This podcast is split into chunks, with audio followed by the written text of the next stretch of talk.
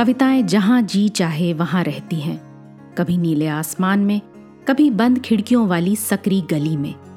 कभी पंछियों के रंगीन परों पर उड़ती हैं कविताएँ तो कभी सड़क के पत्थरों के बीच यूँ ही उगाती हैं। कविता के अलग अलग रूपों को समर्पित है हमारी पॉडकास्ट श्रृंखला, प्रतिदिन एक कविता।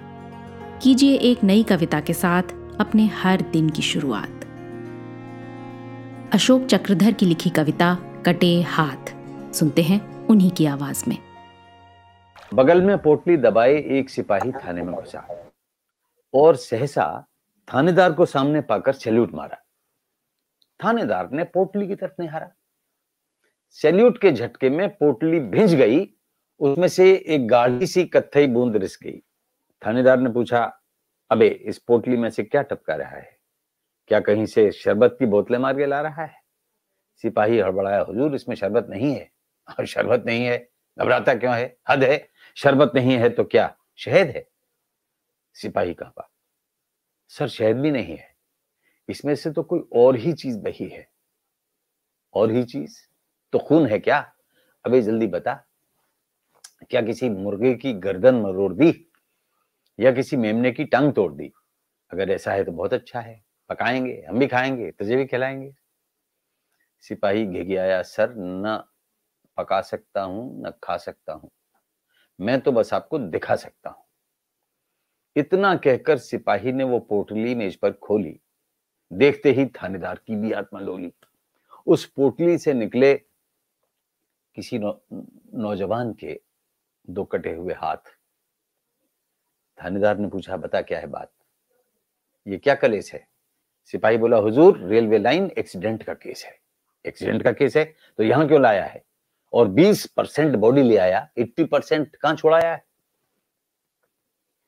सिपाही बोला, माई बाप, ये बंदा इसीलिए तो शर्मिंदा है, क्योंकि 80 परसेंट बॉडी तो ज़िंदा है।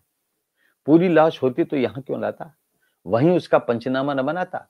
लेकिन हुजूर गजब बहुत बड़ा हो गया। वो तो हाथ कटवा के खड़ा हो गया। रेल गुजर गई तो मैं दौड़ा। वो तना था मानिंदे हथौड़ा। मुझे देख के मुस्कुराने लगा और अपनी ठूंठ बाहें हिला हिला के बताने लगा, ले जा ले जा, ये फालतू हैं, बेकार हैं और बुला ले कहाँ पत्रकार हैं। मैं उन्हें बताऊँगा कि काट दिए। किस लिए? इसलिए कि मैंने झेला है भूख और गरीबी का एक लंबा सिलसिला। पंद्रह साल हो गए, इन हाथों को कोई काम ही नहीं मिला। हाँ इसलिए इसलिए। मैंने सोचा कि फालतू हैं बेकार हैं इन्हें, काट दूँ। और इस सोए हुए जनतंत्र के आलसी पत्रकारों को लिखने के लिए प्लॉट दूँ। प्लॉट दूँ कि इन कटे हुए हाथों में पंद्रह साल की रोजी रोटी की तलाश है आदमी ज़िंदा है और ये उसकी तलाश की लाश है। इन्हें उठा ले। अरे इन दोनों हाथों को उठा ले कटवा के भी मैं तो ज़िंदा हूँ तू क्या मर गया? हुजूर इतना सुनकर मैं तो डर गया। जिन्न है या भूत, मैंने किसी तरह अपने आप को साधा। हाथों को झटके से उठाया, पोटली में बांधा और यहाँ चला आया। अभी, अब इनकी रिपोर्ट कैसे बनाऊँ? इन्हें जलाऊं या दफनाऊं? थानेदार बोला, मामला सीरियस है, पर जलाने या दफनाने में काई की बहस है? अरे, नादान आदमी ज़िंदा है तो दौड़ के जाओ और पूछ के आ कि हिंदू है या मुसलमान? हिंदू है तो हाथों की चिता बना, मुसलमान है तो दफना। सिपाही बोला, हुजूर, अब मुझे न भेजें और इन हाथों को भी अब आप ही सहेजें थानेदार भी घबरा गया, कटे हाथों को देख के चकरा गया, बोला, इन्हें मेडिकल कॉलेज ले जा। लड़के इन्हें देख के नहीं डरेंगे, इनकी चीर फाड़ करके स्टडी करेंगे। पता नहीं इसके बाद क्या हुआ, लेकिन घटना ने मन को छुआ। अरे, उस पढ़े लिखे नौजवान ने अपने दो हाथों को खो दिया और सच कहता हूँ कि टाइम्स ऑफ़ इंडिया में एक दक्षिणी युवक के बारे में ये खबर पढ़ के मैं रो दिया रो दिया।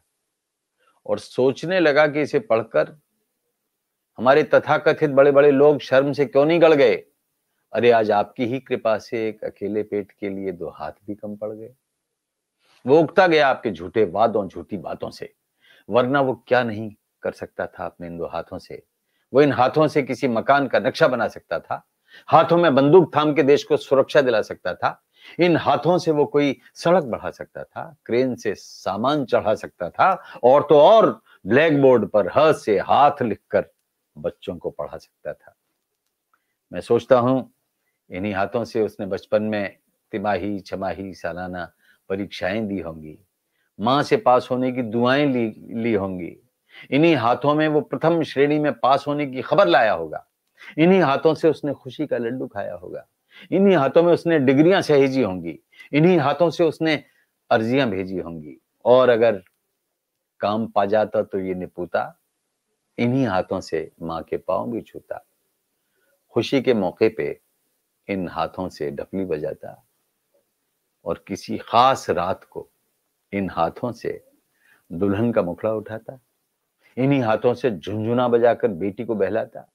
रोते हुए बेटे के गाल सहलाता। और तूने तो काट लिए मेरे दोस्त। लेकिन तू कायर नहीं है। कायर तो तब होता जब समूचा कट जाता और देश के रास्ते से हमेशा हमेशा को हट जाता। सरदार भगत सिंह ने ये बताने के लिए कि देश में गुलामी है, पर्चे बांटे। और तूने बेरोजगारी है ये बताने के लिए हाथ काटे। मैं कोई बड़ी बात कह रहा हूँ, ऐसा तो मुझे भ्रम नहीं है। लेकिन प्यारे, तू किसी शहीद से कम नहीं है। तू किसी शहीद से कम नहीं है क्योंकि तेरी शहादत के पीछे लाखों बेरोजगार नौजवानों की कतार है और उस पूरी कतार की यही पुकार है कि हमारे भूखे नंगे परिवारों को रोजी रोटी का इंतज़ाम दो। हमें काम दो, हमें काम दो, हमें काम दो, हमें काम दो। आज की कविता को आप पॉडकास्ट के शो नोट्स में पढ़ सकते हैं। आप जहाँ भी प्रतिदिन एक कविता सुन रहे हैं, वहाँ अपने कमेंट्स शेयर करना ना भूलें। अगर आप चाहते हैं कि नई धारा रेडियो की ये प्रस्तुति हर सुबह आपके व्हाट्सएप पर आ जाए तो हमें इस नंबर पर मैसेज भेजें। Seven four two eight seven seven five three seven six कल एक और कविता के साथ फिर मिलेंगे।